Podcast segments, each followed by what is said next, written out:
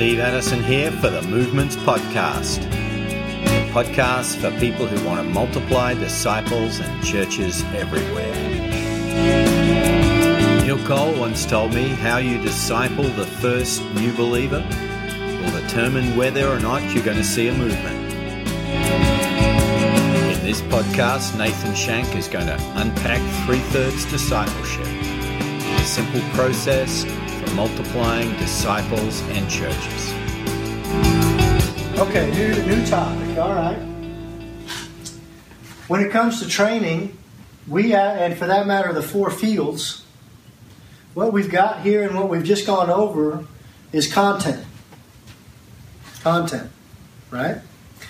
What we've really got in the four fields is a script that you can follow tools and content to help them become effective. Things to for when we talk about knowing, being, doing, the content is for their mind, the tools for their hand. Ultimately, the obedience will lead to a being change of heart as they abide and as they are obedient. That said, the question of content delivery and the process of making disciples also matters. Content doesn't create movement. Right? Content doesn't create movement. One of the reasons we've always been very cautious about the, the training materials that we package and put out there is that man constantly defaults, seeing things on a page, constantly defaults to content dump as discipleship. That's not discipleship. That may grow what we know, but discipleship, in fact, maturity, abiding, however you want to describe it, is really the balance between what we know and what we do. There's been times in my life when I knew a hundred things and I was obeying one. That's not maturity. And yet, my heart, even my desire for education, pushes me toward this ratio quite often. This isn't what our goal is the one to one correspondence, what we know and what we do. So, how do we actually pursue that balance that we call that we call New Testament discipleship, the path to maturity. Well, there's a process. If this is our content, there's a process by which we disciple, right? We introduce content and we hold people accountable, empower them to do it. So that process, that mechanism for discipleship is T for T. That's training for trainers, okay? Described, introduced by Steve Smith and Ying Kai's book there in China.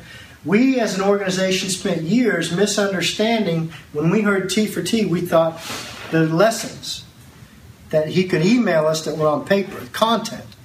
T for T is not content. Plug any content into it. Plug Leviticus 17 into it if you want. I don't know what Leviticus 17 is. I should probably be careful.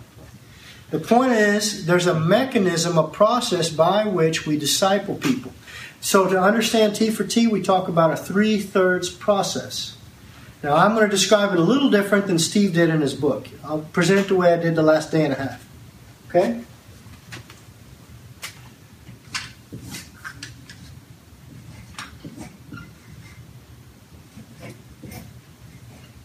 So, when we disciple, anytime we meet with our disciples. That could be in a formal setting or it could be in a car ride. As we have time, we constantly want to think through three parts or three thirds of our time that ultimately are the process of disciple making. Okay? The first third, a lot of people describe it as looking back. The first third of our time, our first agenda in disciple making, I'm going to refer to it as pastoral care and accountability.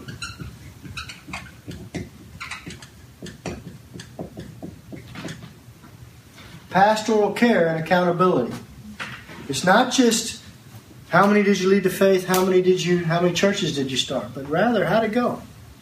And we're looking back, whatever lesson we dealt with the previous time we were together, we're going to ask questions. Maybe that lesson was on prayer. Maybe we set a goal that we would pray daily for the lost in our family, our oikos list. So I would start my time with my disciples saying, Did you pray? How'd it go? You forgot on Tuesday and Thursday? That's okay. Did you set your alarm? Did you go through the action plan to remember to pray for those lost people? What, what was the breakdown?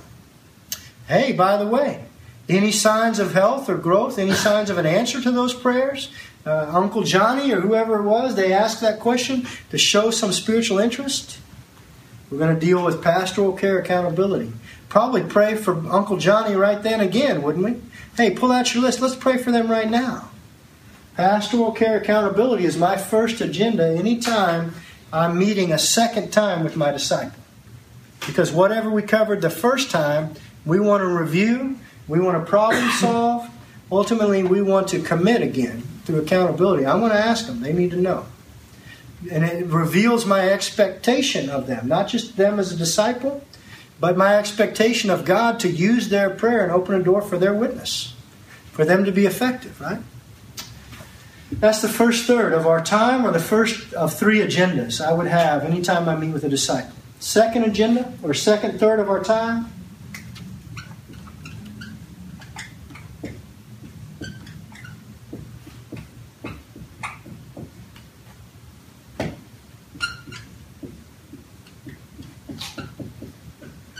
New teaching and practice. Okay?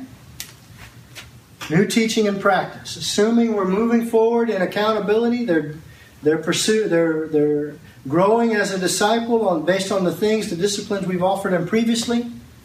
We're going to offer them a new teaching and practice. Okay? So if by chance, like we said, the same example previous week was on prayer for their oikos, this week my new teaching might be, hey, in three parts, let's learn how to share your testimony. Look at how the, Samaritan woman did that, or look at how Paul did that in the book of Acts in his three thirds and three parts. Let's look at that passage together. Let's read it together. Let's let's think about your testimony in three parts. Your life before, how you met, your life after. Well, tell me that. What was your life like before? Practice. Let me. What about how you met Christ? Second part of it, practice. What about a third part? Practice. Hey, let me let me tell you mine and see if you can hear those three parts in my testimony. Practice. Typically, in the middle third, the second agenda, half of my time, whatever time I have, I want to use on teaching, and half of my time I want to use on them practicing that teaching. So the previous week when it was on prayer, yeah, we spent time in Matthew, is it 6, isn't it? But yes, you better believe we spent half of our time actually praying, Your kingdom come, Your will be done here on earth as it is in heaven. Give us this day our daily bread. We practiced, we put it into play, right? That's our second agenda. And the reason we do that, we want them to grow in competence, new teaching. We want them to grow in confidence so that they would actually go out, not just with some more knowledge, but with the confidence to obey, and because we're pursuing that one to one ratio what you know, what you obey. Practice is a key element. Guys, the truth is, the majority of my ministry, prior to going overseas, prior to, to thinking through what it takes to multiply, as I was even uh, considering and concerned with my own giftings as success, the majority of my ministry, I did a great deal of content dump. I didn't practice, I didn't make the disciples practice, honestly, because I really didn't expect them to go out and reproduce it when we, if we expect them to do it, we're going to practice with them. Just like any coach, if you expect them to play the game and win the game, guess what you're going to need to do in advance? Practice, right? All right, the last third, the third agenda out of three, is planning and commissioning.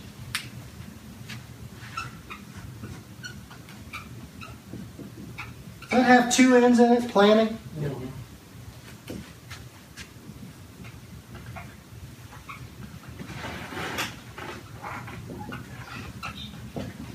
How about two M's and two S's? Is that right? Planning and commissioning. Okay, good. That would have been embarrassing, huh? Last third, the third part of our meeting, we're going to make plans. So now we've practiced our testimony. They have in, the, in their hand a, a list of non believers from their family from the previous week. So, guess what the plan is? You've been praying for your uncle, cousin, brother, sister, nephew for the last week. Good job. We took account on that. We practiced your testimony, saw how Paul did his in the new teaching. So our plan is what? Over the next week, which ones off of your list of non believing family members are you going to share your testimony with? What day are you going to do it? I want to set my watch, I want to mark my calendar so I can call you that morning and pray for you. So I can be praying for you even as you sit down with that uncle. It's at lunch on Tuesday? Great, there's a plan. I'll be praying for you. Call me at 1 o'clock when you're done. Commissioning, what does that mean? Hey, don't go try to share and win your, your uncle out of the, your own authority, out of your own abilities to share. We've practiced, but remember, you're dependent upon the Holy Spirit of God to give the increase.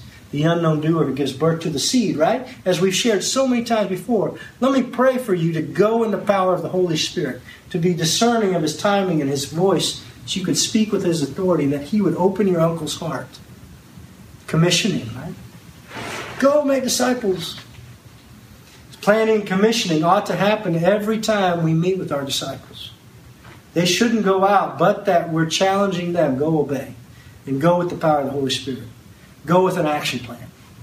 Now you see that just like our prayer and our testimony lessons, week one and week two in this example, as we plan and commission, that leads us right back to, into lesson three. And we'll start lesson three, whatever that is, perhaps gospel presentation or otherwise, by asking how to go with your uncle at noon on Tuesday when you sat down for lunch with them and shared a testimony. We're right back into pastoral care accountability. And then we're going to add a new skill, competency. We're going to practice for conference. We're going to make some action plans. We're going to commission them to go out again. This is T for T. Now throw in church in that. Mix in that as the as your church. You put worship okay. in there. This is T for T for a disciple, right? Realize that also when you once you've identified leadership and or representatives of a church, your T for T menu becomes Acts chapter 2. What are the things we want every believer to be doing? What are the things every church should be doing? It's the Acts chapter 2 functions. So there becomes Acts chapter 2 becomes a script for your T for T. So if we have a church that has uh, self-identified acts 241 those who believed were baptized they're at 3000 added to their number they knew who was in and who was out now we go down the list of obediences in acts chapter 2 those things the church the first churches were doing to rightly function when we ask ourselves about baptism we ask ourselves about lord's supper about giving about loving others and fellowship about prayer about going out and so that the Lord would daily add to their numbers about praising God. And the question is for a church, are those things happening? If so, baptism, Lord's Supper, giving, identifying a local shepherd, 1 Timothy 3, loving each other. Some of those are a little harder to measure. Loving each other. How do you measure a heart motive? Got to get creative in some of that. What are their competencies? Are they going out to start another? Right? Worship, prayer. I've seen people draw a little stick figure for prayer. I've seen people talk about a church in worship, evidently, slightly charismatic. You with me?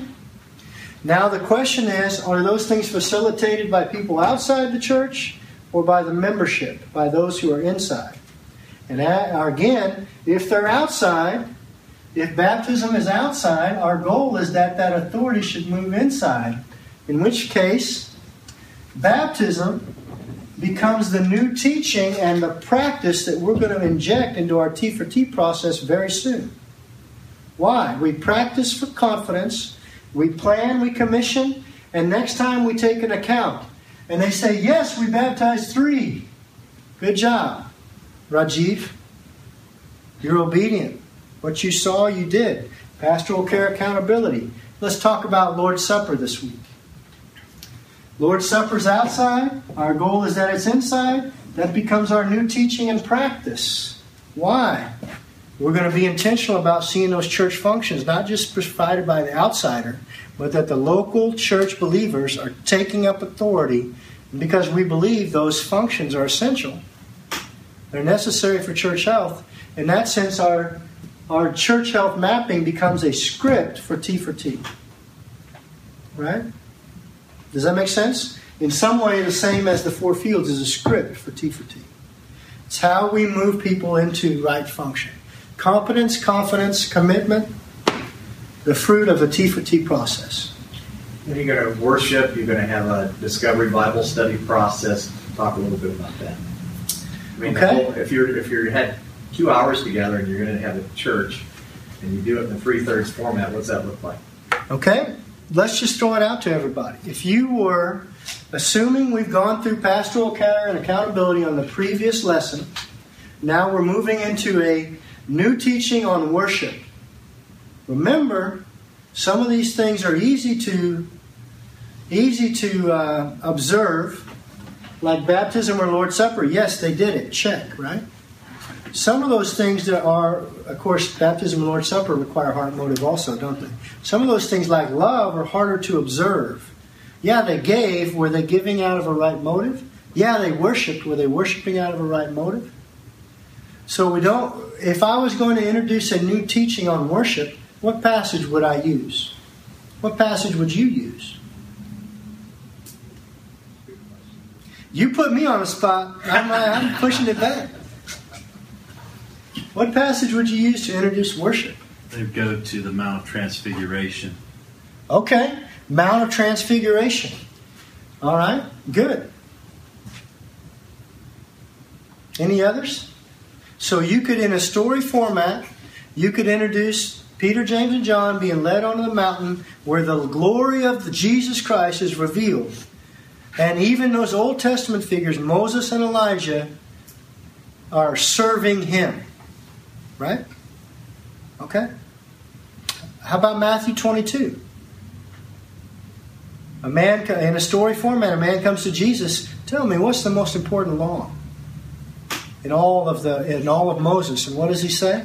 Love the Lord your God with all your heart, mind, soul, and strength. If we put take both synoptics, right?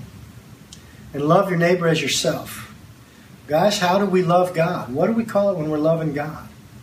It's not just singing, right? Isn't worship loving God? Well, how do we love God? Well, there's a number of passages we need to deal with. If you love me, you will keep my commandments, Jesus said, right? In which case, we've got to dive into John and deal with that passage. Obedience is worship, okay?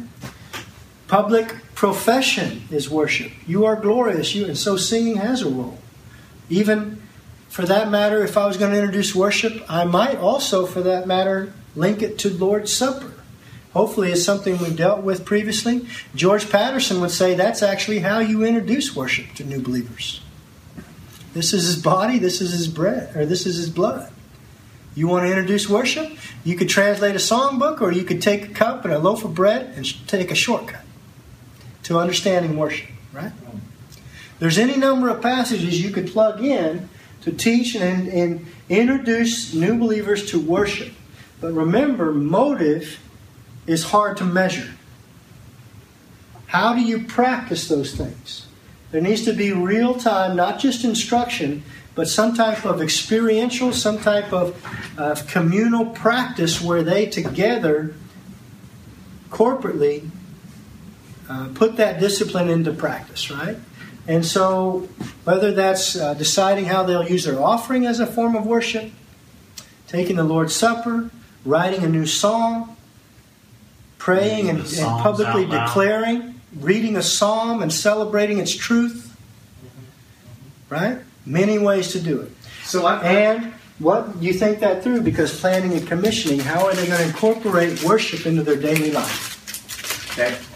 So I'm, I'm, getting how you're introducing all these topics and all. Let's say you've introduced these topics, you've had uh, training in it, and now are you still carrying this three thirds process to be your church service? Or are you adding some vision at the front end and some, you know, some music? What, what, what would you look like as your church service, Yeah. if you will? The even in pioneer contexts, we talk about, and for that matter, Steve Smith, Ying Kai, I'm sure I imagine, talk about a very pure model.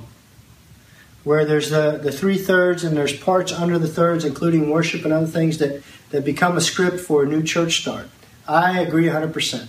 I'm totally good with that. That ought to be the way it is. That every church service, every time we meet with disciples, right? Church services can be led by these three same three thirds.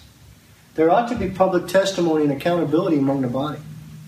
There ought to be prayer for that struggle that they're facing, pastoral care. There ought to be new teaching. We ought to be incorporating practice among the believers because the Ephesians 4 leaders of the church are there to equip the saints for the works of ministry. Not the professional priesthood that we so often bemoan, right? Mm-hmm. And for that matter, there ought to be planning and commissioning.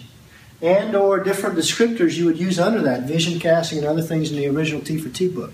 Those very legitimately can be a script for a church meeting even when there's not you're not in a traditional setting even when you're in a pioneer setting realize that you're going to face there will be traditions introduced. You're going to face uh, where we serve the god tv channel that pipes in let's just say some other dna or other ideas of success right? They're going to come in contact with other believers in their con- country or context who will show them different things. So, good luck keeping a guitar out of your church service. Right? Mm-hmm. Good luck keeping, in some ways. Now, I'm about to say something that might sound a little funny on video because, in fact, my first calling. Uh, in the presence of God and Christ Jesus will judge the living and the dead, preach the word in season, out of season, correct, rebuke, encourage with great patience, careful instruction. The time come, people not put up sound about. That's my first calling. Preach the word, right? And yet, when we introduce, introduce and come among new believers, we're wanting to introduce a participative Bible study method. That seems a little strange, particularly when you're coming from the calling that the Lord used to break your heart and give yourself to Him in ministry. Still, my first, hopefully, my gifting. So, what do I do with that? Well, my goal is to do participative format so that in a new group of believers, I don't have to profile for the educated guy and say, You're going to lead. No, I can offer them questions from the Word, and week after week we start to see one brother emerge or who clearly the Lord is showing him truth in Scripture. Typically, it's not who I anticipated or expected. Well, that ought to be a clue for me that that person is most likely the emerging pastor teacher gift that the Lord intends for and is given among them, potentially. If that's the case, my participative study format, the denial of my own gifting, an impulse to stand up and preach the word, in some ways, it's helped me to identify the local leader and push him forward. I'm going to pull that person to the side, start doing prep ahead of time. But now here's the reality, and I say all that as a commercial. Hopefully, that's the way it goes. The reality is, people like me can only suppress that gift for so long. And that young guy, perhaps he's read 2 Timothy 4 2, and he's, he's going to break out. And am I okay with that?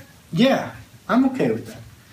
That's I, I don't know that I could stop it, even no matter how hard I try. Sometimes traditions, even the form of content delivery that flow from our nature, that flow from His calling, even, mm-hmm.